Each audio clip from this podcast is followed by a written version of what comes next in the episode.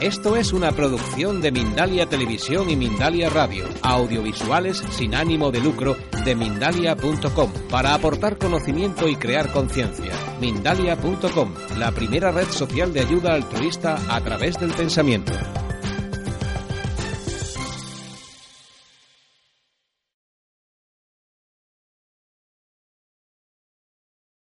Soy Shamaín, tu presentador de hoy en Mindalia Televisión. Te damos la bienvenida a las conferencias de Mindalia en directo, donde puedes asistir gratuitamente a conferencias planetarias organizadas por mindaliatelevisión.com. En mindaliatelevisión.com puedes encontrar alrededor de 4.000 vídeos relacionados con espiritualidad, conciencia, salud integrativa y conocimiento holístico, entre otros muchos, y forma parte de mindalia.com, una ONG sin ánimo de lucro que tiene como uno de sus objetivos ayudar a difundir el conocimiento humano.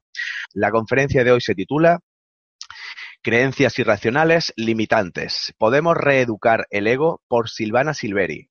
Silvana, eh, vamos a explicar un poquito quién es Silvana. Es trabajadora social, psicodramatista, directora y maestra de actores. Siempre se interesó en investigar de qué se trata el ser humano. Por eso el teatro eh, la convirtió en un camino de reconocerse y descubrirse a uno mismo con sus máscaras y roles de talleres y seminarios para el darse cuenta de quiénes somos de verdad, espíritu, alma y cuerpo y en todo que hay que conocer para disfrutar de la experiencia de este maravilloso plano humano. Y sin más, vamos a dar eh, paso a, a Silvana. Hola. Hola a todos los que están, hola a todos, los de día, los de noche. Bueno, me encanta estar acá, es la primera vez que estoy en Mindalia, con lo cual gracias a todos, gracias a Mindalia por hacer esto que hace que es tan importante. Y acá estamos. Bueno, creencias irracionales limitantes. A ver, ¿qué es una creencia? Vamos a empezar por ahí, yo creo que todos lo saben. Es una idea, es un pensamiento, es una mm, manera de haber grabado un, paradigma, eh, que lo vamos a ir desglosando, y que está allí porque sí, y no se cuestiona nunca, queda allí y va generando en nosotros maneras de sentir, maneras de pensar y, por supuesto, maneras de actuar. ¿Por qué limitantes? Porque en general las creencias tienen una, una connotación que es eh, exigente, taxativa, es una orden que se graba, es una manera de decir que las cosas son de esta y de esta y de esta y de esta otra manera. Con lo cual, al grabarse en la conciencia artificial, al grabarse en la mente, inmediatamente hace que nosotros seamos títeres de ellas. Y esto por eso es limitante, porque no siempre nosotros resolvemos y decidimos, ¿no? Somos pensados quizás, somos dirigidos, sin duda, por este sistema de creencias que se implanta. Entonces yo esto lo entronco directamente con qué es un paradigma. Un paradigma es un modelo único, es una, una, una manera de ver el mundo. Entonces, los paradigmas cambian, por eso hay que dudar de ellos, porque no es lo mismo haber nacido en los 50 o en los 60 que haber nacido en el 2000 o el 2015 o el 2016.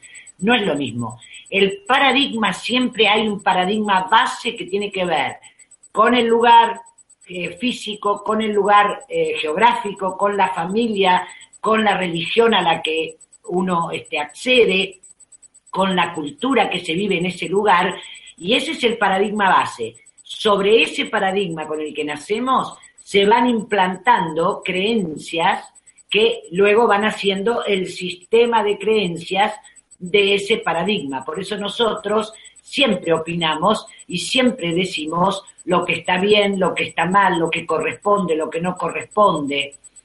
Por eso son limitantes, ¿no? Esta es la idea, limitantes porque, a ver, no se puede salir de ahí, ¿no? Para la creencia no se puede salir de ahí. ¿Y para qué sirve esta creencia?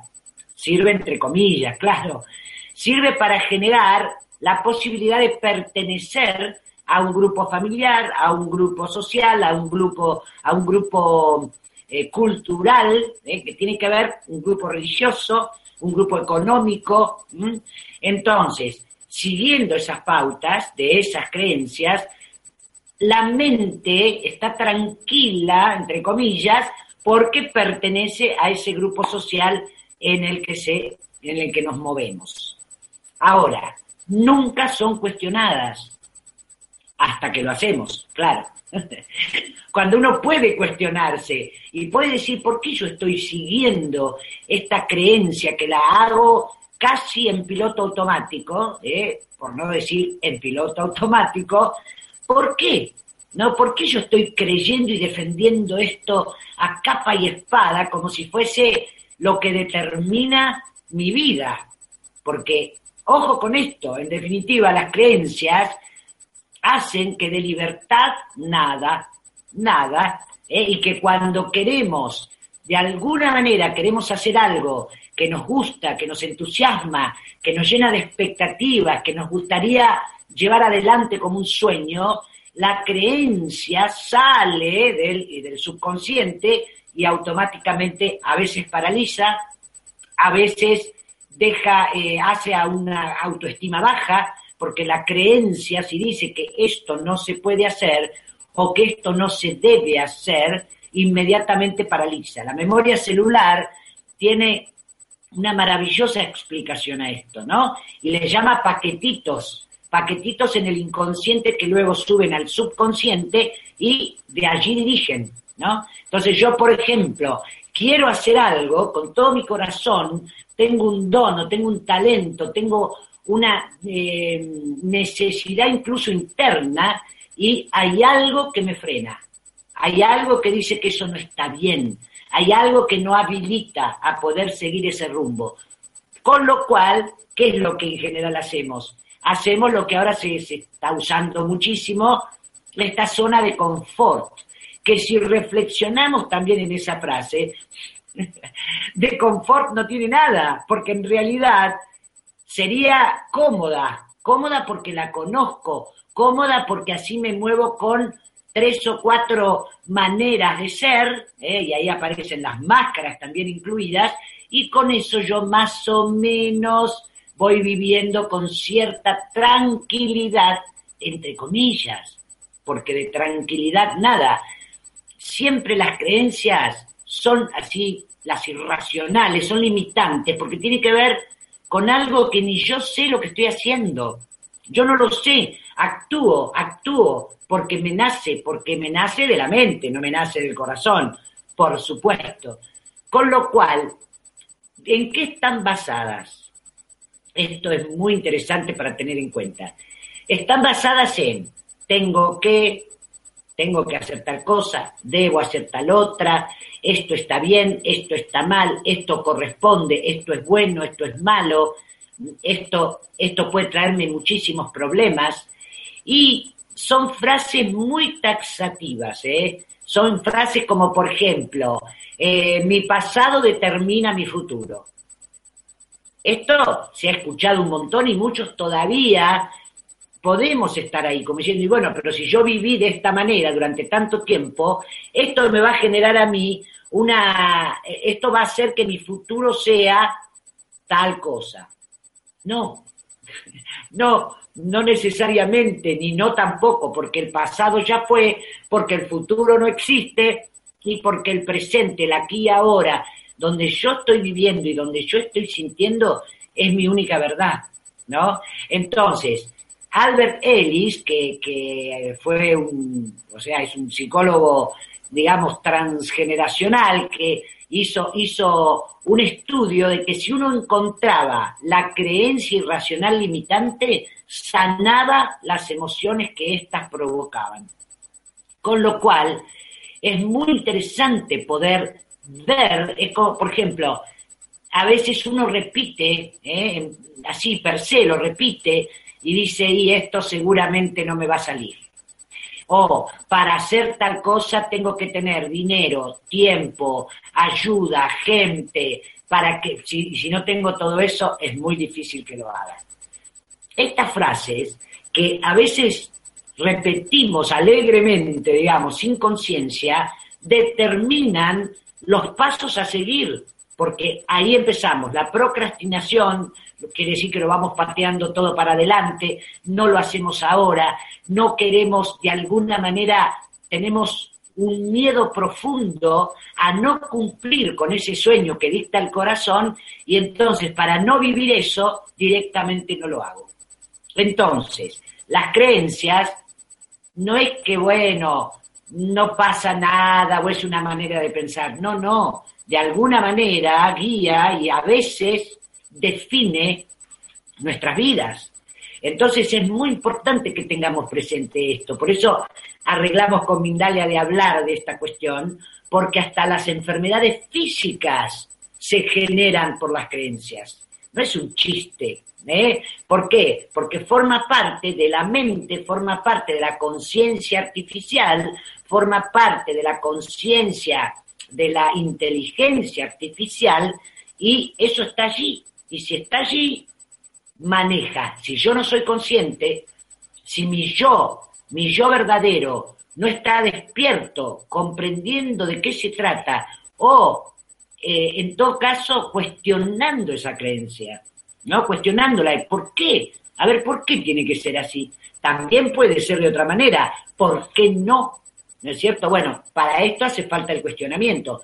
Para esto, y voy ganando todo, es tan importante hacer gala, ir a, porque conectados ya estamos, no hay que ir a conectar, pero sí tener la conciencia de que yo soy un ser supremo, divino, primigenio, y tengo un área de mi yo divino que es el yo observador. ¿eh? Apelar al yo observador es maravilloso porque desde mi yo observador yo puedo, puedo mirar las creencias, observarlas, eh, desmenuzarlas, ver hasta qué punto e incluso puedo sacar hasta de dónde vienen, porque vienen de tres lados, gente linda. Esto se graba, ¿no es cierto? Por eso son patrones, creencias que se graban y cómo se graban o se instauran, ¿eh? Se instauran a través de, toda la familia, de la familia, digamos, de todas las creencias familiares y de las formas de vivir de la familia, se graban desde, por ejemplo, eh, todos los medios de comunicación, de una manera directa o subliminal, eh, como va entrando a través de la publicidad, por ejemplo, y también se graban desde los grandes movimientos políticos y sociales. Eh. Se graban de esa manera y uno por ahí no tiene idea que está grabando un paradigma. ¿Qué pasa? A ver, yo los invito a reflexionar. A ver, cuando uno escucha algo en la tele o en la radio o en Facebook o lo que sea, uno lo escucha y da entidad a las personas que dicen estas cosas. Y, y, entonces esto entra y repetido y repetido, inmediatamente nosotros comentamos con otras personas, viste tal cosa, no cuestionamos nada, no hacemos una investigación, no escuchamos otras voces y directamente lo repetimos y allí directamente empezamos a vivir de acuerdo a eso que repetimos. Es interesante poder mirarlo porque de esa manera podemos hacer un cuestionamiento. Es de la única manera que yo me puedo preguntar, pero yo coincido con esta creencia, yo resueno con esta creencia, ¿de verdad yo estoy pensando esto? ¿O hay algo que lo piensa por mí? y yo lo repito, ¿no es cierto? Bueno, esa es la función de la conciencia artificial que también tenemos, porque nosotros somos un ser, como todo el mundo lo sabe, o nosotros seguramente muchos lo sabrán, somos un ser trino, o sea, somos un espíritu adentro de un alma y adentro de un cuerpo físico y mental, que por supuesto genera el emocional y que por supuesto genera las acciones. Entonces, yo sé, si yo sé que soy un ser creativo, absoluto, que soy un ser divino por excelencia, que soy un ser eh, creador y soy la creación y puedo darle una chance a que esto soy de verdad y que está alojado en mi corazón, entonces puedo comprender que mi cuerpo mental, ¿cierto? Porque el cuerpo no, no, no podría tener vida si no está la mente, esa es así. Entonces, mi cuerpo mental puedo diferenciarlo. Y esta es la propuesta. Yo puedo diferenciar mi, ser verdadero de mi ser artificial, que sería las creencias, la mente, barra o emociones. Entonces, si yo puedo usar el observador para darme cuenta que estoy repitiendo una creencia y que no hago tal cosa o no me animo a hacer tal otra, porque tengo esa creencia ahí que me dice que mm, si no es de tal manera, no es así, si no es de tal otra, no es así. ¿eh? O, por ejemplo, eh, la, si no soy querida por todo el mundo, eh, me va a ir tremendo. O voy a tener gente que me haga daño, o voy a tener otros que van a pensar mal de mí, con lo cual eso me va a generar a mí una historia tremebunda. ¿Cuántas de estas hay? Muchísimas. Entonces, poder de verdad desarticular una creencia, si queremos, es observarla, mirarla, entenderla ¿eh? y decir, bueno, esto lo diluyo, porque yo la verdad que no resueno con esto.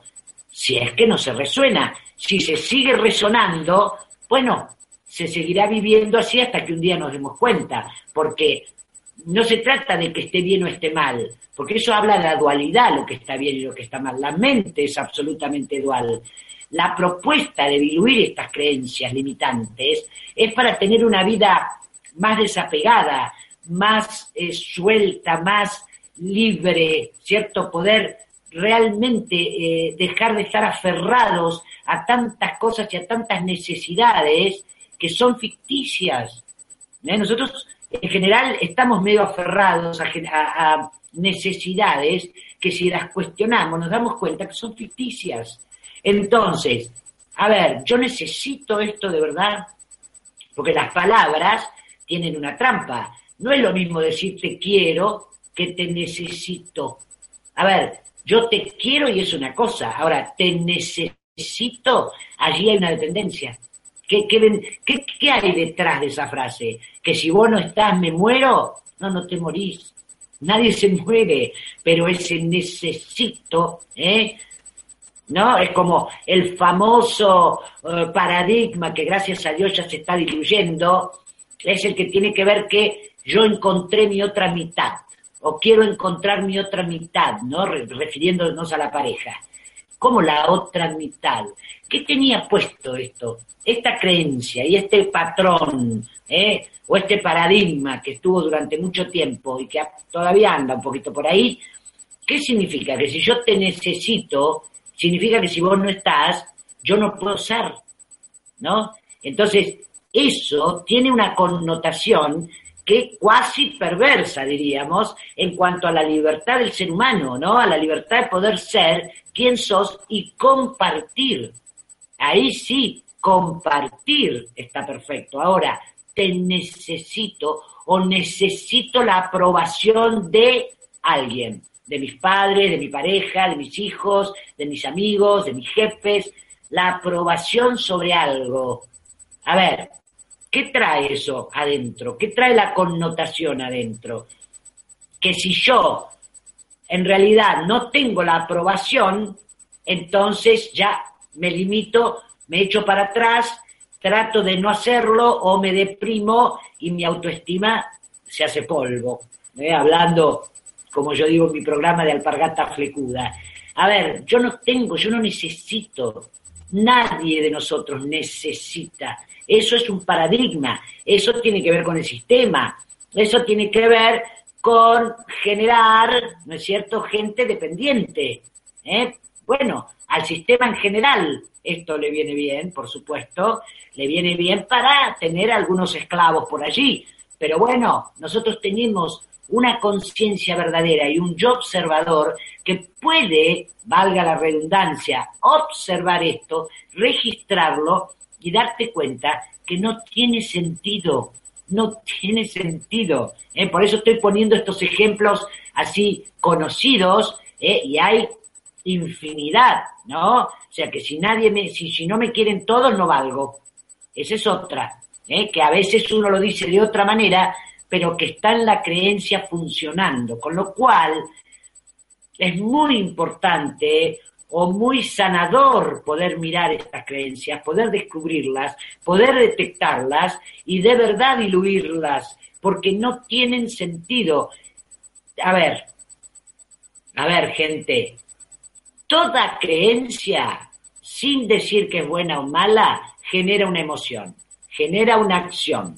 Entonces, ver qué creencia está manejando mi vida es muy importante, porque ahí yo puedo diluirla y puedo reencauzar hacia otra cosa, que no tiene por qué ser una nueva creencia, tiene que ser con confiar en la vida, ¿no? En decir, yo siento esto, ¿eh? No, es como si, me encanta decir esto, a ver si podemos modificar el lenguaje, a ver si podemos, en lugar de decir yo creo en tal cosa, yo puedo decir yo siento tal cosa. ¿Eh? o siento que tal cosa es así, o que siento que lo que está pasando mm, genera esto. Cuando yo digo siento, ¿eh? en esto de las palabras, voy directamente al corazón, no voy a la creencia, ¿eh? porque el cerebro ¿qué hace como magnífico órgano? Él capta lo que tiene en la mente, lo capta, lo decodifica y es hasta selectivo. ¿Eh? porque no es que manda todas las creencias tal y como son, las manda y las libera de una manera tan subliminal que uno las repite, las vive, hasta mata, porque las guerras son siempre por creencias ¿eh? religiosas, sociales, económicas, este, cada vez más económicas, entre paréntesis, este, y, de alguna manera genera esto una, una vida que no es de libertad. ¿eh? Y hay que saber, hay que saber, o por lo menos darle una chance, que en todas las creencias está incluido el miedo. Siempre está incluido el miedo. ¿eh? Si uno diría, a ver, toda la gente eh, o la gente que hace tal cosa es mala, por ejemplo, y no te acerques a tales personas porque en ese porque está el miedo a lo que te puede pasar. Entonces, eh, eh eh, tiene una vuelta de rosca esto, como decimos en la Argentina, que no se dice completo, pero yo lo traigo y lo propongo para que veamos, si yo tengo una creencia y digo esto no lo voy a hacer porque, me voy a dar cuenta cuál es el miedo que está incluido porque me van a abandonar, porque me voy a quedar sola, porque sola no voy a poder, porque solo este, va a ser muy difícil hacerlo. Siempre en la creencia está involucrado el miedo. ¿eh? El miedo como factor de combustible. ¿Ok? Con lo cual, este es el punto. ¿Por qué? ¿Por qué yo estoy repitiendo esto? ¿Cuál loro? Como un lorito. ¿eh? ¿Por qué lo repito? ¿Por qué no me cuestiono? Bueno, esta es la propuesta, cuestionarnos y ver hasta qué punto, porque uno hasta puede mirar su vida, ¿eh? para esto sirve ir un poquito al pasado, que es para lo único, me parece, que es como para hacer un chequeo. A ver, cuando yo quise hacer tal cosa, o quise poner tal negocio, o qué, ¿qué pasó? Si es que no lo hicimos, ¿no? ¿Qué pasó acá? ¿Qué, qué fue lo que me condicionó? ¿Eh? Porque las creencias condicionan permanentemente permanentemente. Con lo cual, esto lo quiero entroncar con el ego. ¿eh? Por eso, si podemos reeducar al ego, pero sí, obvio, pero me gusta entroncar este tema con el ego. ¿Por qué? A ver, el ego es un programa de la mente. ¿eh? No, tiene que ver con, con, el yo soy, no tiene que ver con lo que soy en verdad. Es un programa que está en la mente. ¿eh? Y el ego, eh, que, forma parte de la conciencia artificial eh, y no de la conciencia verdadera que está en el corazón, el ego es un programa que oficia, cuya función sería, eh, es el guardián del sistema de creencias. El ego, me encanta decirlo, que es como un como un soldadote enorme que está frente al sistema de creencias y que, ojo con entrar otra cosa que no, que no eh, represente o no obedezca, si queremos, al sistema de creencias. Entonces el ego, que es un programa, es lo que hemos venido viviendo durante mucho tiempo. ¿eh? Hace mucho tiempo que hemos estado viviendo, es más, el, la Matrix está creada por el ego, el mundo está creado por el ego, este, con, todos con todos nuestros egos, lógicamente, ¿no? Entonces, a ver, el ego defiende el sistema de creencias, pero ¿por qué? Tiene una razón de ser. Porque defiende la supervivencia. ¿eh? El ego defiende a rajatabla la supervivencia. ¿Y qué hacen las creencias? Todas las creencias tienen que ver con la supervivencia. Todas. Cuidate, tenés que para hacer esto, para lograr lo otro, ojo con hacer esto, fíjate de hacer aquello, más vale pájaro en mano que cien volando. Tremendo, ¿no? Esa creencia tremenda, ¿no? Más vale pájaro en mano que cien volando. O sea, hay cien volando, pero yo me quedo con uno solito porque estoy cómodo allí, ¿no? Bueno, todo tiene que ver con la supervivencia. ¿Y saben qué?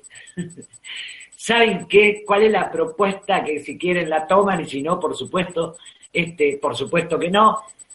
A ver, el ego ya hizo su trabajo. O sea, nosotros ya como especie humana ya triunfamos, ya hemos superado la supervivencia, ya lo hemos logrado como especie, ya no hace falta, eso ya está, ya está hecho. Con lo cual ahora sería, ¿cuál sería? El yo soy, ¿no es cierto? Sería el dejarme guiar por lo que verdaderamente soy, ese espíritu dentro de esa alma, dentro de este cuerpo maravilloso. Y, de, con esta mente que es genial. Ojo que la mente es genial porque, bueno, podemos hacer muchísimas cosas. De hecho, esto que estamos haciendo ahora es porque tenemos una mente, con lo cual, agradecida a ella, pero es una herramienta, no es quien yo soy. La mente es una herramienta, con lo cual, de hecho, si yo parto de este, cuando parta de este mundo, la mente se queda acá. Yo no me llevo a la mente. ¿eh? Entonces, ya está, ya está, ya, ya supervivimos, ya lo logramos, ya hemos hecho, pero de todo con el hemos creado mundos, hemos descreado, hemos cambiado los paradigmas, hemos eh, cambiado los sistemas de creencias, pero todo va a la supervivencia. ¿Y cuál es la propuesta? Si yo me dirijo a la supervivencia, me estoy dirigiendo al cuerpo físico, físico, mental por supuesto, porque allí está la creencia que rige al cuerpo para que, para que pueda sobrevivir. Y estoy ¿qué? anulando quién soy yo de verdad. ¿eh? Bueno, de esto nos hemos olvidado, lo hemos elegido al venir a este planeta, pero ahora ya es tiempo del recordar. ¿eh? Por eso ni siquiera de aprender, porque nosotros ya esto lo sabemos, como ser, ya lo sabemos. El punto es que lo recordemos y gradualmente, en la medida en que cada una vaya resonando en esto, hacer esta mirada, porque no hay mucho más que hacer, no hay cosas estrafalarias para hacer, es darte cuenta cuando estás actuando en ego y en creencia y cuando estás actuando en ser. A ver, el ego justamente se maneja con el miedo. A mí hay gente que a veces me dice, pero ¿cómo me doy cuenta cuando está hablando el ego en mí? Porque te mete miedo, te, te mete miedo, cargas, sufrimientos, deberes, eh, obligaciones, em, zanahoria adelante, tenés que, tenés que, tenés que para ser alguien, ¿cierto? poner la zanahoria para que vos sigas esa zanahoria y puedas lograr esas cosas que dice el mundo, la Matrix, el ego, el sistema de creencias que hay que ser para ser exitoso, ¿eh? exitoso. Y por ahí, a mí que yo soy un amante de las palabras y una buceadora de las palabras, éxito viene, o sea, éxito es lo que uno ve en los edificios que dice exit, ¿eh? es salir, exit es salir, quiere decir que en esta búsqueda del éxito lo que yo estoy haciendo es viviendo para afuera, ¿eh? no estoy yendo a mí, a quién soy yo, a cómo me gusta vivir, a qué, a qué siento de verdad. Estoy contenta en este trabajo, estoy feliz con esta pareja, estoy en paz con estos amigos, estoy viviendo como quiero vivir. Bueno, esa pregunta es esencial y el corazón lo contesta, lo contesta y no mete miedo. Rápidamente y hace su ingreso la mente para decir, sí, sí, todo muy lindo, pero, pero, si te separas, si te vas del trabajo, si eh, le decís la verdad a tus amigos, etcétera, etcétera, bueno, y ahí viene la batería de posibilidades tremendas todas, eh, desde las creencias tremendas, de todo lo que sufrirías y perderías si vos tomás una decisión de esa naturaleza, ¿no? Con lo cual, a ver, yo lo entiendo, soy una de las que todo el tiempo estoy mirándome con esas cosas porque aparecen y por supuesto que las miro, las reconozco. Y, y, a ver, ¿cuál es la propuesta? Mirate y reconocete que tenés miedo. Reconoce, tengo miedo a esto. No pasa nada, no, no, no es nada grave, no, no genera nada, pero ahí también, y por eso hoy quiero ponerme como hasta incisiva, ahí también el sistema ¿eh? completito, que es astuto como pocos, por ejemplo, hay una creencia y casi un paradigma que tener miedo da de, de, debilidad. ¿No? Y vos, si tenés miedo, sos débil. Si tenés, no digas que tenés miedo, porque eso es muestra de debilidad. Esto se escucha, se dice en las empresas, hasta con la pareja hay una cosa horrible para mí, perdón por, por la etiqueta, pero fuerte para tener en cuenta, no digas a tu pareja que tenés miedo, por ejemplo, o a tu jefe, no digas eso porque es tu lado flaco y se pueden aprovechar. Me encantaría verlos pidiéndole que levante la mano si alguien no escuchó esto alguna vez. De una manera u otra lo escuchó. Es como si yo decir que tengo miedo es síntoma y signo de debilidad. No. Me arriesgo a decir lo que sale de mi alma. No. Decir los miedos que uno tiene. Primero decírselo a uno mismo, ¿no? Porque uno por este paradigma y por este patrón, uno ni siquiera se lo dice a uno. ¿Vieron? Esto es lo que pasa. Entonces, si yo me lo digo a mí y me animo a decirle al otro, entre comillas, tal cosa me da miedo, eso es síntoma de fortaleza, no es síntoma de debilidad. Es todo lo contrario, pero ahí hay una creencia astutamente ingresada para que no, entonces la gente muere por infartos, ¿no? Pasan un montón de cosas, enferma, ¿eh? por no decir tengo miedo, me da miedo esto.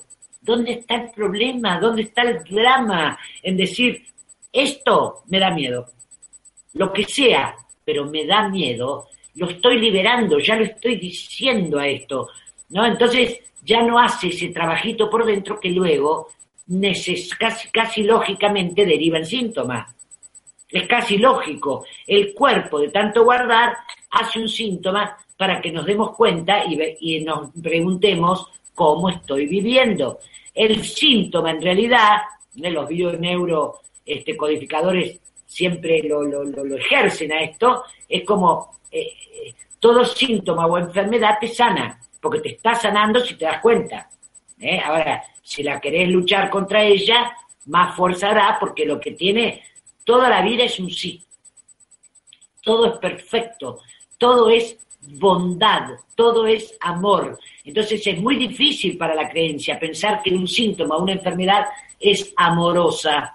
Claro, Claro, son siglos de pensar así, pero si podemos darle una chance, yo me puedo preguntar, a ver, a ver, ¿qué, este síntoma X o esta enfermedad X, ¿qué hace? ¿Qué estoy haciendo? Estoy parando, me estoy meditando, estoy mirando cómo vivo, ¿eh? veo cómo quiero vivir, puedo usarlo para eso y sanar, ¿eh? sanar lo que está oculto, lo que no he dicho. ¿eh? Por eso yo amo el teatro ¿Por qué? Porque a través de los personajes uno puede entender las máscaras. ¿Eh? ¿Y qué máscara hago por no decir la verdad?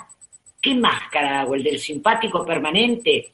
el de la conciliadora permanente, el de la que discute y pelea todo el tiempo, el, no sé, hay tantas, tantos millones, el que da órdenes y, y es este como hasta maltratador.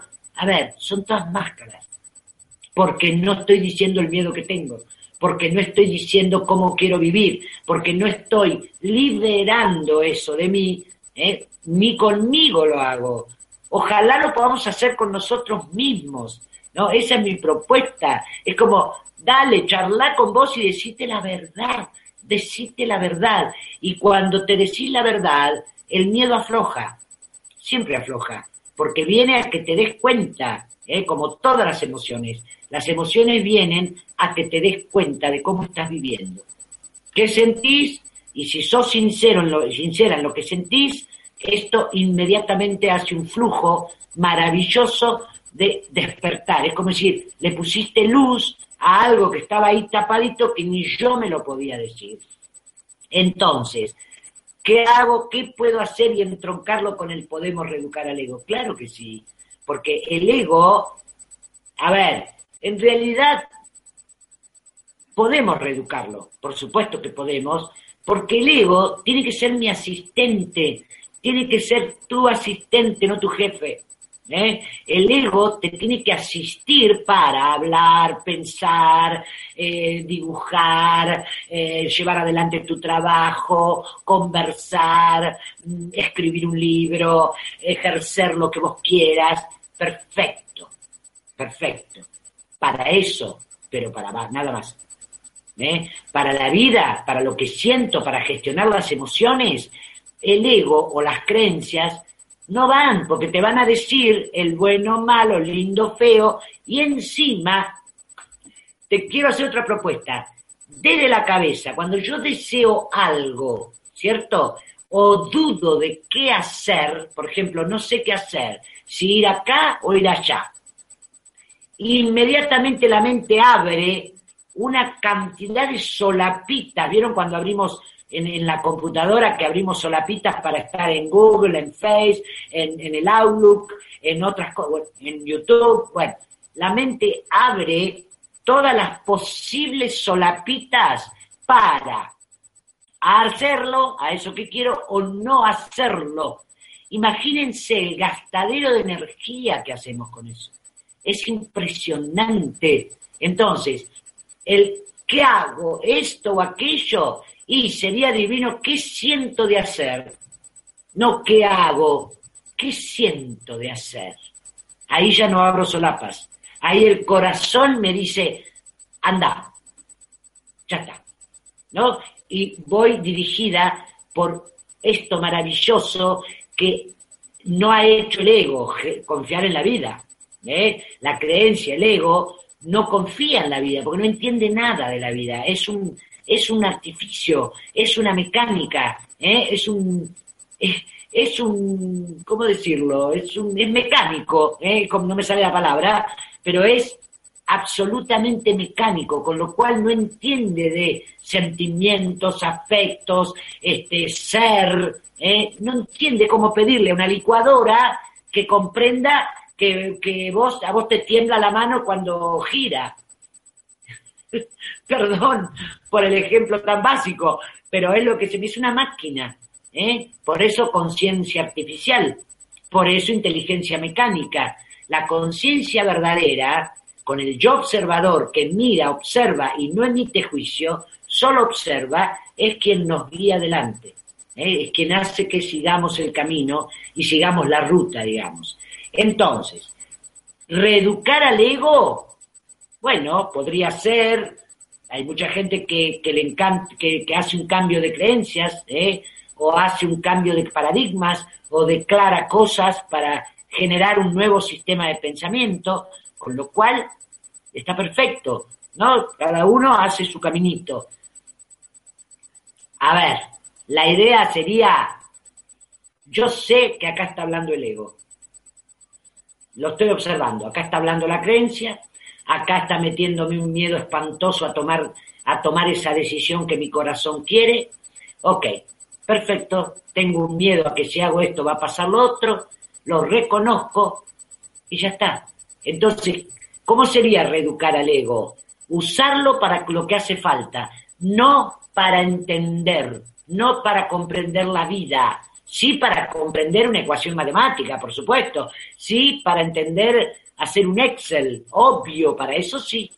Ahora, para entender la vida, para entenderme a mí, para, para mm, conocerme a mí, y el ego no sabe eso, no lo sabe hacer. No es que, no es que es malo o es bueno. Por eso cuando hay gente que todavía dice hay que matar el ego, primero, eh, eh, no va. Primero porque no se puede, porque mientras tengas un cuerpo físico, mental y emocional, el ego está ahí, por supuesto, que forma parte. Y además, porque este, no hay que matarlo, si es un asistente, es un asistente. ¿eh? Es como si rompes, vuelvo a lo mismo. Ah, bueno, no tengo que usar esto y tengo que batir a mano, entonces rompo la licuadora. No, no, pero yo sé que eso es para eso. Entonces no voy a querer, a ver, sigo con la licuadora, me la agarré con la licuadora. Este, a ver, yo no voy a querer que la licuadora comprenda que hoy estoy eh, triste, desganada o con una alegría bárbara. Sería como, ¿no? Estaríamos desfasados nosotros de pretender eso. Perfecto, con el ego y las creencias es lo mismo. Es lo mismo, es pretender que el ego y la creencia eh, me entienda cómo me siento, entienda cómo quiero vivir. No, no puede, porque no tiene esa función, no es la función. Por lo tanto, ni hay que matarlo, ni hay que deshacerlo, ni hay que nada. Es simplemente correr la visión. Es como si yo estoy mirando, y perdónenme, si yo estoy mirando acá, que estuve mirando al ego todo el tiempo, y ahora miro acá porque quiero mirar a mi ser, ¿no? Quiero dejarme llevar todo lo posible, gente linda, porque esto es un proceso, no es que de un día para el otro lo vamos a lograr. Y ojalá, por supuesto, pero si uno está consciente, ¿no? Todo lo más posible consciente y presente, ¿eh? presente, no estoy ni en pasado ni en futuro, sino que estoy aquí ahora, acá, acá, acá. Entonces, gradualmente, gradualmente, si tengo constancia y tengo perseverancia y confío en que esto puede ser, bueno, ahí ya lo vamos haciendo y ya se va generando un hábito, porque sería el hábito de mirar para el lado del ego o el hábito para mirar el, el ser, ¿no? Y gradualmente puedo ir desvaneciendo unas cuantas creencias que me dicen que yo necesito un montón de cosas que son absolutamente ficticias. Porque, a ver, entre nosotros, si uno mira la supervivencia, en realidad lo que necesita es poco. Es lo necesario, no es que, uh, necesito no sé cuántas cosas. Lo necesario para la supervivencia y ya está. Pero ¿qué hace la mente? ¿Qué hace el ego? ¿Qué hace? Dice que necesitamos eh, para poder eh, ser alguien en este mundo. Entonces, estudios sobre estudios, eh, mucho más dinero, mucho más crédito, mucha más cosas, mucha más... Y uno se, se mete y se mete y se mete, no, y, y en realidad es para tapar un agujero, porque en realidad no es lo mismo hacer un viaje porque te encanta que hacer un viaje porque si haces este viaje ya se supone que vos has logrado cosas y ya sos alguien que ha logrado cierta lugar o que por lo menos pudo salir y pudo hacer, o si tiene una casa, la tiene, y bueno, ahora tendría que tener otra en el country o en los barrios cerrados. Entonces, de esa manera siento, que no es cierto, pienso que pude escalar en la vida, ¿eh? famosa frase también, hay que escalar, no sé a dónde hay que escalar, pero la mente así opera. Con lo cual, se puede reeducar el ego perfectamente con creando otro, otras creencias, si es que te vibra así, o simplemente poniéndolo en el lugar que tiene. Es como, bueno, ahora no, ahora no, para esto no. ¿Eh? Es como tener un asistente en tu lugar de trabajo, vos sos el jefe, tenés un asistente y el, el asistente se sienta en tu sillón y da todas las indicaciones.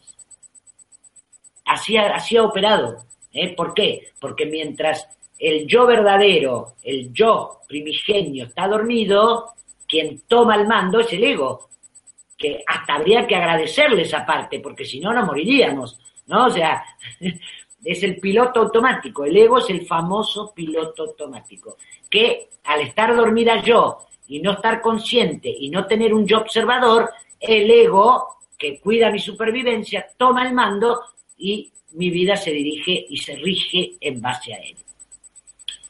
Yo creo que he hecho una, una, una exposición bastante este, acorde para lo que veníamos a hablar. Me encantaría, este, si ustedes quieren hacer preguntas, acá estoy dispuesta y las que sé las diré y las que no sé no las diré. tenemos, tenemos preguntas, eh, Silvana, tenemos, tenemos muchas preguntas además, ¿vale? Eh, si te parece, vamos a ir eh, formulándolas. Eh, Sergio Grimaldi, desde Santa Fe, Argentina, una vez detectada una creencia limitante, ¿existe alguna técnica específica para eliminarla? Bueno, eh, la creencia, un poquito lo dije recién, Sergio, pero hay que declarar que ya no querés esa creencia, ¿no? Es como declararte a vos mismo. Uno le dice al inconsciente, el otro día lo dije en mi programa de radio, Dije, puede hacer hasta un acto de psicomagia uno, ¿no es cierto? Uno lo declara, dice ya esta creencia, ya no, yo declaro que ya no es para mí, yo no coincido, no es más. Y la puedo hasta escribir y luego la quemo, ¿no? La quemo como un símbolo, como un símbolo para que el inconsciente tome eso y diga, ah, ok, diluida la creencia. Esa es una manera muy interesante mirándola y desechándola. Es, a ver, a veces, Sergio, hasta el humor es maravilloso, porque el humor, como le pertenece al yo verdadero, es un diluyente maravilloso, maravilloso. Con lo cual, cuando uno descubre su creencia, se puede reír a carcajadas, ¿no? De, de, de mirá vos lo que yo tenía grabado acá, y una risa enorme, porque el, el humor es el diluyente más fantástico que también tenemos a nuestra disposición. Pues eh, otra pregunta, Silvana. Eugenio, ¿cómo limpio la energía relativa del hermano muerto de mi madre cuyo nombre me pusieron? Epa, epa, epa. Bueno, a ver, Eugenio, ¿me dijiste? Eugenio. Sí, sí, sí, Eugenio, Eugenio, Eugenio. Gracias, gracias. Eh, poquito largo esto, Eugenio. Voy a tratar de, darte mi, mi manera de verlo, ¿eh? mi manera, porque lo hemos hecho en algunos talleres. Eh, a ver, es simplemente hablar con tu hermano muerto, porque te escucha perfecto. O sea, habla, decile, dale amor, dale luz, limpiate vos, limpialo, ni siquiera hay que limpiar, habla con él, él te escucha, te escucha, otro paradigma, ¿no? Que la muerte es que te fuiste no sé dónde.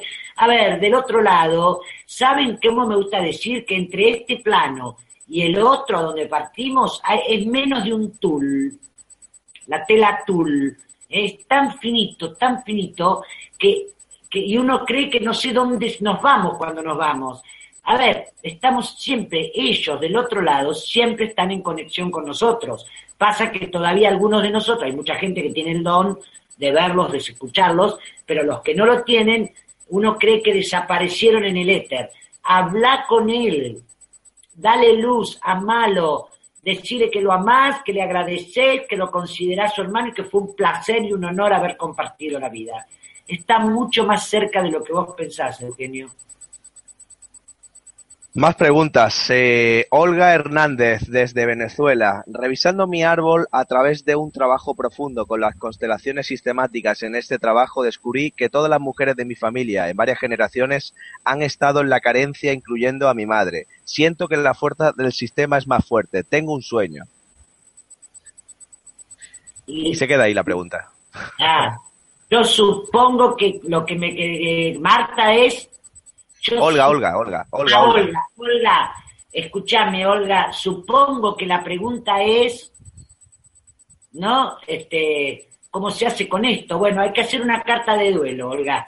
hacer una carta de duelo. ¿eh? Es este, a ver, eh, hay, una, hay una carta que, está hecha que se llama la carta de duelo, que la puedes encontrar por internet también, pone en Google carta de duelo y hacelo y vas a ver que es como un modelo donde te va guiando para que vos escribas y cuando llega un momento vos pones todo lo tuyo, todo lo que querés eh, diluir, este, sacar de vos y agradecerle a tu árbol, tesoro. Es agradezco a mi árbol porque yo soy quien soy, porque vengo del árbol y me desato de todas las cuerdas tóxicas ¿eh? de todo lo que está en el inconsciente. Y si es rama materna, trabaja mucho con tu lado izquierdo, por ejemplo, que es el femenino.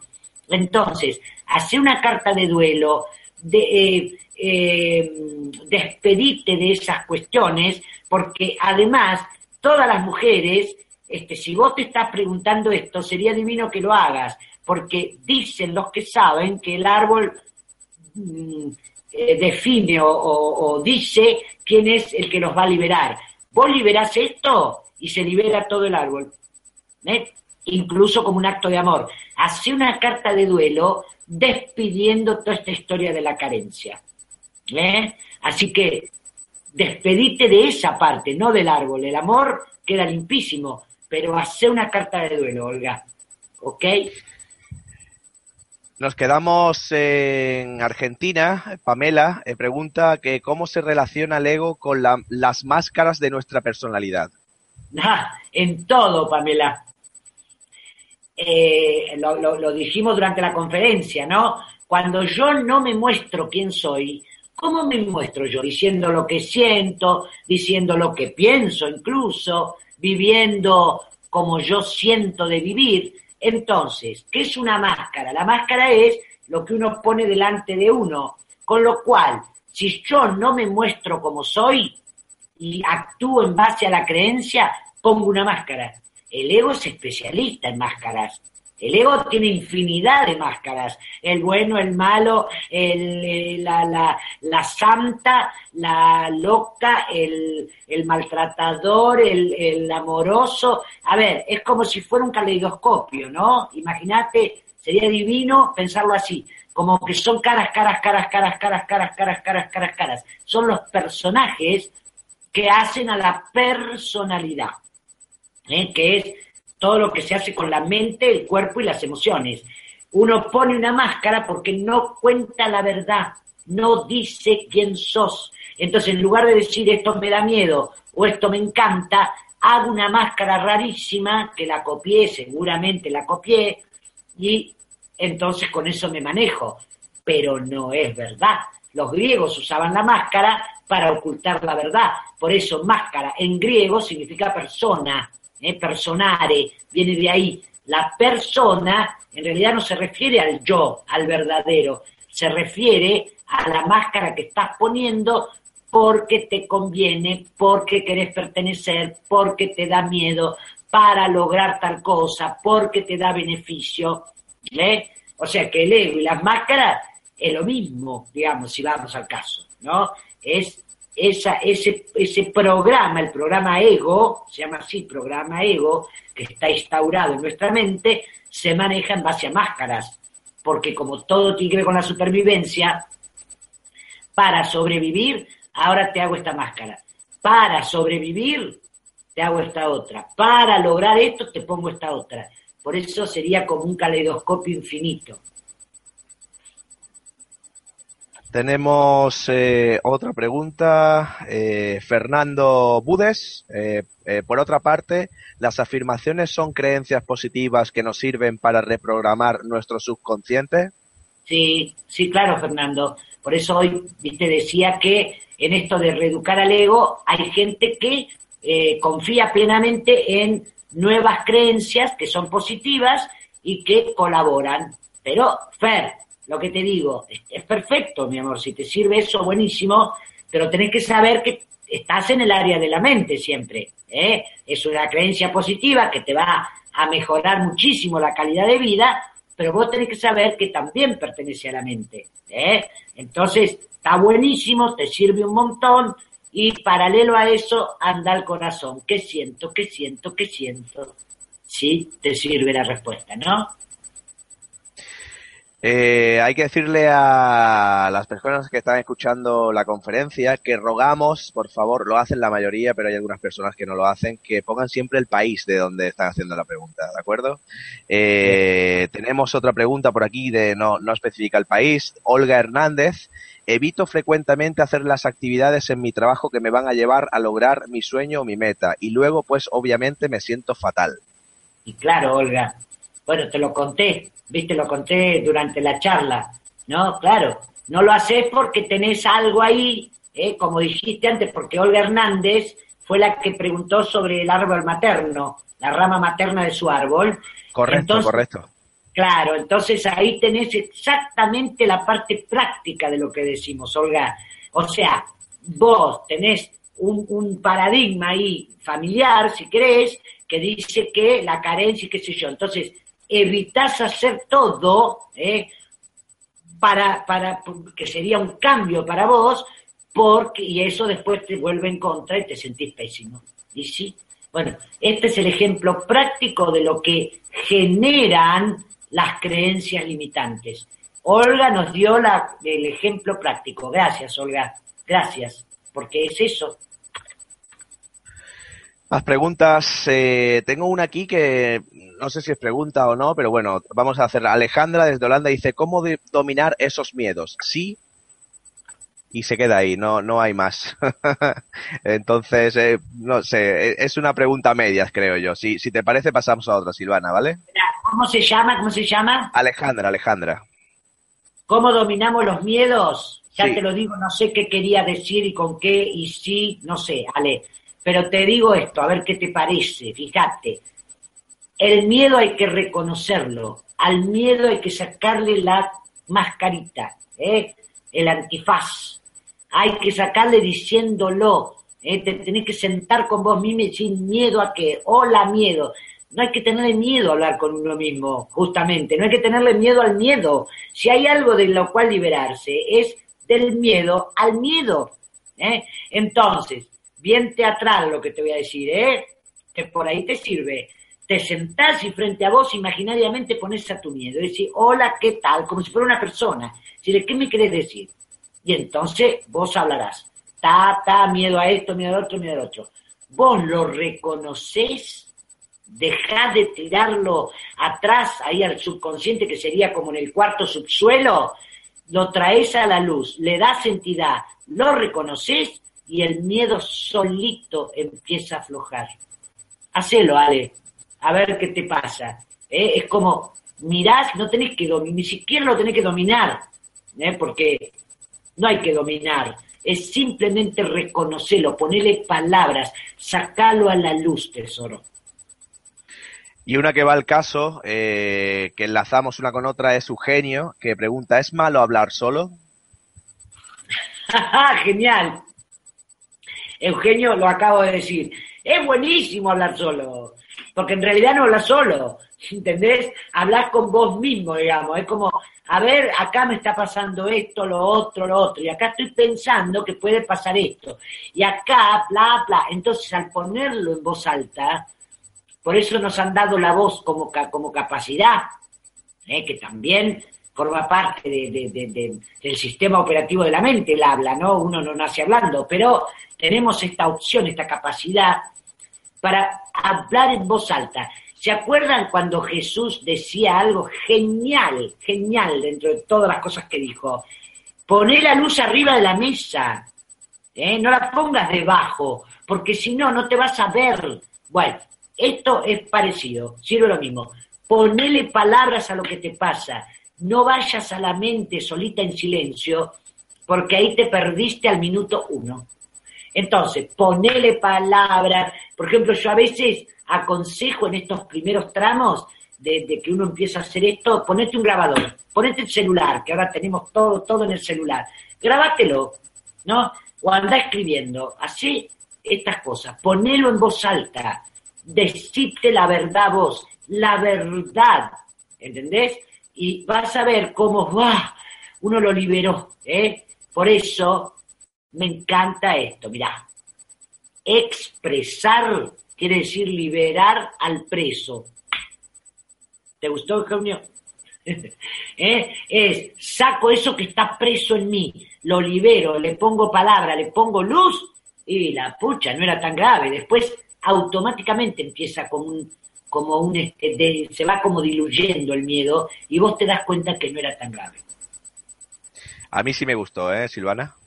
Eh, Gabriela eh, dice, ¿qué hacer cuando no resonas con las creencias, pero aún así me siento como presa del sistema? Gaby, Gaby, Gabriela desde Uruguay. Gaby, querida. Y sí, yo te entiendo, tesoro. Claro, porque vos no resonás con las creencias, pero vivís en el mundo de creencias, con lo cual no te, pero te recontraentiendo, Gaby. Obvio que no es tan sencillo. Ahora, ahora. Por ahí la que te propongo, tesoro, es andar, andar, empezar por las más sencillas, ¿ok? A practicar las más sencillas. ¿eh? Por ahí uno quiere desapegarse de una creencia tremenda, ¿no? Que por ahí viven dentro de una casa, dentro de una familia, dentro de un trabajo, pero hay otras que son creencias más, más cotidianas, más, más habituales, de las que uno también está preso. A ver si podés empezar por ahí, porque adquirís como un valor, ¿no? Voluntad, digamos, adquirís el valor de decir, bueno, no, esto no lo digo más, esto no lo repito más, esto no lo hago más, ¿eh? como diciendo, bueno, empiezo por las más simples que generan una fortaleza y una autoestima que te va permitiendo luego ir desandando a las más por decirte, fuertes, ¿no? Las más heavy, como decimos acá. ¿No? Por ahí te puede servir eso, tesoro, y mucha observación, ¿eh? Además, aceptate como estás, mi amor. A ver, acá no se trata de que ahora tengo que ser de otra cosa, aceptate como estás. Ahora estás así, ya no resonás con creencias e igualmente estás un poquitín presa de eso, bueno, aceptátelo, permitítelo y andar liberándote, por lo menos empezar por las más sencillas, si querés. Ojalá te sirva, Gaby. Eh, nos vamos a Estados Unidos, a Long Beach, eh, California. Eh, Patti Muñoz dice, registros acásicos pueden ayudarme a saber por qué tengo miedo a la oscuridad y desencadenarnos que realmente no recuerdo alguna experiencia para sentirlo. Sí, sí, Patti, sí. Sí, si tenés la posibilidad de hacer registros akáshicos, sí, porque el registro akáshico, no sé si todos lo saben, pero bueno, ahí e, e, es, es eso que esa parte del éter donde uno tiene, vuelca toda la información personal, está la información familiar, el inconsciente colectivo, bueno, es como la biblioteca etérica, si quieren. El registro akáshico eh, te, te baja información y te puede aliviar muchísimo, porque te da una respuesta, te da una respuesta que puede ser de esta vida actual que, que sos Pati Muñoz o de otras que has tenido y que has, venido al planeta con otros cuerpos, otro nombre, pero ahí te puede aliviar. Así que si podés, hacételos, porque te va a servir muchísimo. Y otra cosa que te puede servir, Pati, es memoria celular. ¿eh? También. O sea, son técnicas que colaboran mucho para ir a buscar estas cosas. Silvia, desde Italia, ¿cómo romper con un sistema de creencias cuando lamentablemente, entre comillas, vivimos en un ambiente lleno de creencias que nos metieron en la cabeza? Bueno, un poquito lo que le dije a Gaby, ¿no? De Uruguay, Silvia. Es como, a ver, chicos, gente amada, yo no voy a, a como se dice acá, no voy a vender pescado podrido. La verdad es esta, a ver, si es una, es no, no una verdad mía, por favor, por favor. Pero digo, hay algo que tenemos que tener que es un poquito de valentía, ¿no? Hay que generar la valentía para decir no a eso, a lo que sea, ¿eh? No, mira, yo no pienso. El otro día hice un taller en Córdoba el fin de semana y hablábamos de, a ver, todo el otro, el, cada uno de nosotros, desde su sistema de creencias, tiene razón. ¿Por qué? Porque el sistema de creencia está basado en razones. Con lo cual, alguien defiende esto y para el alguien tiene razón. Bueno, entonces, a ver, ¿cómo me puedo ir yo acompañando en esto? Es decir, vos, yo sé que vos, vos pensás eso y tenés razón porque vos lo pensás así. Pasa que yo no comparto esas creencias. No comparto esa creencia. Ni me pongo a pelear con la creencia del otro. Porque ahí está. Ojo, uno pelea con la, porque trata de imponer el propio, la propia creencia. Y estamos luchando creencia con creencia. No nos conduce a ninguna parte, Silvia. Hay que tener un poco de voluntad y valentía para decirle no a una creencia que ya no resuena ni un poco contigo. Entonces uno puede decir, respeto y tener razón porque vos pensás así, lo que vos estás diciendo, tener razón porque vos pensás así, pasa que yo no lo comparto. Entonces no vamos a pelear. Yo quiero vivir como quiero y vos viví como quieras.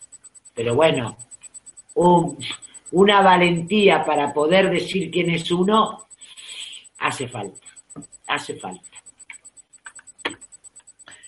Gabriela Quinteros, desde Argentina, ¿qué tienen que ver nuestros padres en el ego que tenemos? Hmm. Bueno, tienen que ver, ¿por qué? Porque viste que hoy charlamos cómo se graban, cómo se graban las creencias. Se graban primero por la casa, ¿no? O sea, si uno parte de la base, que uno elige todo cuando viene a este mundo, y elige a sus papás, aunque hay gente que dice no puedo creer eso, pero bueno, uno elige a sus papás, entonces lo elige para hacer la experiencia que quiere hacer en esta vida, ¿cierto? Muy bien. Con lo cual, de mi casa, vendría a ser eh, la familia primaria, yo ya nazco con un paradigma, acordate, lo vuelvo a decir que es interesante esto. Cuando yo nazco hay un paradigma vigente, ¿cierto? Que es lo que se usa, de lo que se habla, cómo se piensa, cómo se ve el mundo, cómo se ven las cosas. Todo eso es el paradigma base que ya es, depende de la zona donde nazco, de la, de, la, de la época donde nazco, de la cultura y la religión en la que nazco y la economía. ¿eh? Los cuatro jinetes del apocalipsis. Muy bien. Entonces, yo nazco con ese paradigma base y a partir de mi familia se empiezan a grabar estas nuevas creencias, digamos, las creencias de, se van grabando sobre este paradigma base. Entonces, la familia es una de las maneras de grabar. ¿eh? Por eso dije, la familia, la, este, los medios de comunicación de una manera directa o subliminal y subliminal, y los grandes movimientos políticos, sociales y económicos. Así que sí. Eh, más preguntas. Eh, tenemos Gabriela Quintero de nuevo. ¿Será que tenemos miedo a salir de la zona de confort, por eso dejamos que el ego nos maneje? Y sí, tesoro, sí, claro. La zona cómoda, este, más vale, por eso, más vale pájaro en mano que cien volando, ¿no? Que ese es un dicho fuerte, digamos, ¿no? Bueno, acá estoy cómoda, dentro de todo ya más o menos sé cómo manejar las cosas, y bueno, ¿para qué voy a irme de acá? No voy a cambiar esto. Bueno, porque me da miedo eso, me da vértigo hacer un cambio, me da vértigo vivir como yo quiero, porque viene la batería de creencia con el miedo incluido a decirte, ojo, porque si haces este cambio te puede pasar las 18 solapas que abriste en la mente. Así que sí, sí, Gaby, sí. Es el miedo a salir de esa comodidad. Porque sabes que hay una creencia que todo lo que viene no es bueno. Alejandra desde Holanda, ¿es necesarias tantas miserias que pasan en el mundo para evolucionar? Guerras, atentados, violencia. ¿Es tan grande el precio? Ay, mi amor, te comprendo perfecto desde dónde hablas. No sé si es necesario, ¿eh? Ni loca diría eso, Ale. Forma parte de la evolución. El mundo está cambiando. ¿eh? Parece que no, pero sí, sí. Está apretando, ¿eh? Todos los resabios de lo que fue creado por ego y por poder, este, no quiere saber nada con este cambio. Entonces, hay una, una fuerza que hace el viejo paradigma porque quiere sostenerse, ¿eh? no quiere hundirse, por eso no hay ni que luchar, no hay ni que luchar contra eso. Hay que, hay que, hay, para mí, ¿no? Sería buenísimo crear un nuevo mundo, a partir de como yo quiero vivir, vivo distinto y más somos los que vivimos distintos, más masa crítica, más el nuevo mundo se instaura y el viejo se va cayendo. Eh, ¿No? Eh, está siendo, el viejo paradigma no se quiere ir no se quiere ir. Entonces refuerza algunas cosas que, bueno, pero son todas para evolucionar. Yo siento que sí, ¿entendés? Que mientras unos cuantos vamos creando un nuevo, un nuevo paradigma de vida, el viejo va cayendo. Entonces, necesario, ni loca te lo diría, porque no sé si es necesario, pero lo que sí te aporto es eso. ¿Vale? Eh, Lila dice, hola genia desde Argentina, ¿qué hacer con las crisis existenciales, esas crisis en las que ni siquiera sabemos quiénes somos? Ay, mi amor, ¿qué hacer? Transitarlas, son las noches oscuras del alma, ¿no? Esto se le llama noche oscura del alma, este, es atravesar ese, ese cuello de botella, ¿eh? me encanta poner este ejemplo. Uno está en la, en, el, en la panza de la botella durante un tiempo resulta que el ser te pide un cambio. El ser quiere ah, evolucionar, porque eso es lo que quiere. Entonces nos va llevando para salir de la botella y en el cuello de la botella, que hay que apretarse, ¿no? Lo hago así como un poco hasta gracioso, para pasar, que ahí la zona de confort ni a palos, porque hay que hacer, ¿no? Como una fuercita para pasar, en esos momentos a la pucha, a la pucha justamente crisis existenciales porque ya no soy la que era, pero tampoco sé quién soy, ¿cierto? Ya no creo antes, ya no me interesan las cosas que me interesaban antes, pero tampoco sé qué me interesa ahora. O sea, es el magnífico momento, el magnífico momento para vivir el cuello de la botella. ¿Qué significa esto? ¿O qué te quiero decir con esto? Viví el estado de la nada misma, tesoro. Porque ¿qué hace la mente? Ahora la mente quiere entender qué te está pasando. ¿Entendés? Entonces la mente te dice, seguro que ahora este, ahora lo otro y otro, y quiere respuestas. La mente quiere respuestas todo el tiempo para seguir manteniendo un status quo. ¿Me explico? Bueno, ¿por qué te parece si vivimos desde acá, mi amor?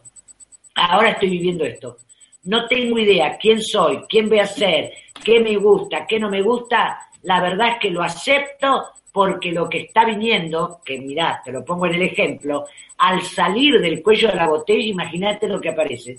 Enorme lo que viene, enorme. Y en el viaje los melones se acomodan solos. Hay que confiar en la vida para esto. De eso desde ya pero por ahí en qué hacer, yo diría que no hagas nada, tesoro, que no le des bolilla a la mente que quiere una respuesta. No, no, no. Deja que el proceso sea, vivilo con cierta alegría, si ¿eh? Confiando en que lo que viene es importantísimo para vos y deja que el proceso sea. Porque si vos haces algo, vas a la mente de nuevo para que te pide, por favor, respondeme, por favor, decime quién sos, qué era, da, da, da, da, da. Porque como quiere la supervivencia, al vos no tener respuestas para este estado, le agarra un ataque de locura al ego, ¿entendés? Es como, esta se me va, se me va, no sé cómo defiendo, cómo defiendo. ¿Entendés lo que le pasa al ego? Me encanta mirarlo así. Entonces no te preocupes vos, si podés, mi amor. Es mi propuesta. Tenemos a Silvia Adriana Castellanos, eh, que ha hecho varias preguntas, eh, siempre relacionadas. Vamos a leer todas las preguntas, eh, ya van quedando menos, poquitas, ¿vale? Pero mm, Silvia ha puesto varias veces desde Argentina, la ha puesto de dos maneras. La angustia viene del ego y después ha puesto, ¿la angustia viene del miedo? Ah, a ver, las emociones siempre vienen del ego. Siempre. ¿eh? O sea, vos te imaginás, imagínate al ser con angustia, no entiende nada. O sea, no, no. Eh, las emociones en general vienen del ego. Sí, claro. ¿eh? Las emociones. Las, ¿eh? Después, cuando uno empieza como a subir desde el plexo solar a el chakra cardíaco, entonces eso se convierte en un sentimiento. Pero viene del ego, viene del ego. Angustia hay que transitarla también, ¿eh? ¿Qué está pasando? Es como cuando uno diría, tengo angustia y por qué me está pasando esto, digamos. No es por qué tengo angustia, sino tengo angustia porque ahora la cosa que está pasando es esta y aquella y aquella. Con esto lo liberás y lo vivís. Y lo vivís, tesoro, lo vivís. Pero sí, las emociones vienen del ego siempre. O sea, de la mente, mente-ego, ¿no? Ana Belén nos dice, si no tienes hijos, nadie te elige, ¿por qué? Mi amor, ay, mi amor. No, mi amor. si vos no tenés hijos, es porque vos resolviste que en esta vida no los vas a tener. No es que nadie te elige. Tesoro, no. a ver, uno elige todo, elige dónde quieren nacer, qué papás tiene, este, cómo es su sistema económico, dónde, en qué lugar físico, el cuerpo, el ADN físico, perdón, este, para poder hacer las experiencias que uno quiere. Y también trae en ese mapita sin, sin división política, como me gusta decirlo a mí, porque no es, no es que es, taxativo, sino que uno puede ir modificando, también te trajiste si en esta querés experimentar, porque ya fuiste madre, firmá. Vos ya sabés lo que es ser madre. Cuando las chicas a mí me dicen, bueno, pues yo no sé, por ejemplo, cuando hacemos una escena donde está, tiene que ser la madre de una chica que no tuvo hijos, dice, yo no sé, porque nunca tuve hijos. Error, dije yo.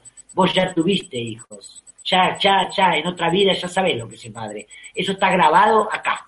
Entonces, es todo lo contrario, mi amor. Vos, seguramente en esta vida resolviste que querés vivir otra cosa. Pero ¿qué te agarra el paradigma? Tremendo. Que si no tenés hijos, no servís, que no te realizás como mujer, eh, que entonces estás incompleta. Ay, Dios, ojalá te puedas liberar de eso, tesoro. Vos tenés una vida propia per se. Vos tenés que ser tu propia madre. El primer hijo de uno es uno mismo, al que uno nunca le da bolilla. Así que relájate, mi amor, relájate. ¿eh? Seguramente has resuelto que en esta vida querés vivir otras cosas. Así que no escuches a la creencia, al paradigma que dice que si no sos madre, no sé qué te falta, porque no es así. De mi corazón a tu corazón. Última pregunta, Silvana, si te parece. Gabriela. Eh, ¿Cómo no? Gabriela nos dice, ¿es posible que una creencia de autosuficiente me esté bloqueando al encontrar una pareja? Eh, Gabriela de Uruguay. Puede ser, puede ser. Ojo que te estoy contando, te estoy haciendo el libro gordo de Petete, ¿no? Con respuesta, pues no conozco tu vida, Gaby. Pero puede ser, porque si tenés una marcada creencia de autosuficiencia, bueno, capaz, es como si no, que vos sola podés, pero eso revisátelo vos, tesoro, porque igual no necesitas a nadie, acordate, la pareja es para compartir, para compartir. Ahora, fíjate bien qué dice esa creencia, ¿eh? Porque que vos tengas tu autoestima alta es lo mejor que te puede pasar, ¿eh? Ahora, si esa autosuficiencia por ahí está involucrada en que los hombres no sé qué y no sé cuánto, revisa eso para diluirlo y, de, y declarar que vos, bueno, que te encanta tener una pareja, querés vivir y ya está. ¿eh? Puede ser, pero no quiero contestarte como si fuera, viste, así, la verdad absoluta, porque no conozco tu historia, mi amor. Pues Silvana, eh, si te parece, eh, vamos a dar eh, por concluida la conferencia y agradecemos sinceramente a Silvana Silveri esta información que ha compartido con nosotros y a toda vuestra importante participación. Son cientos de personas las que hemos tenido hoy en Mindalia en directo, desde los países de Argentina, Holanda, República Dominicana, Chile, desde Estados Unidos. Hemos tenido muchísimo, ¿eh? eh y recordarte que puedes colaborar con Mindalia.com suscribiéndote a nuestro canal de YouTube, compartiendo la información de Mindalia.com en tus redes sociales o haciendo alguna donación si lo deseas.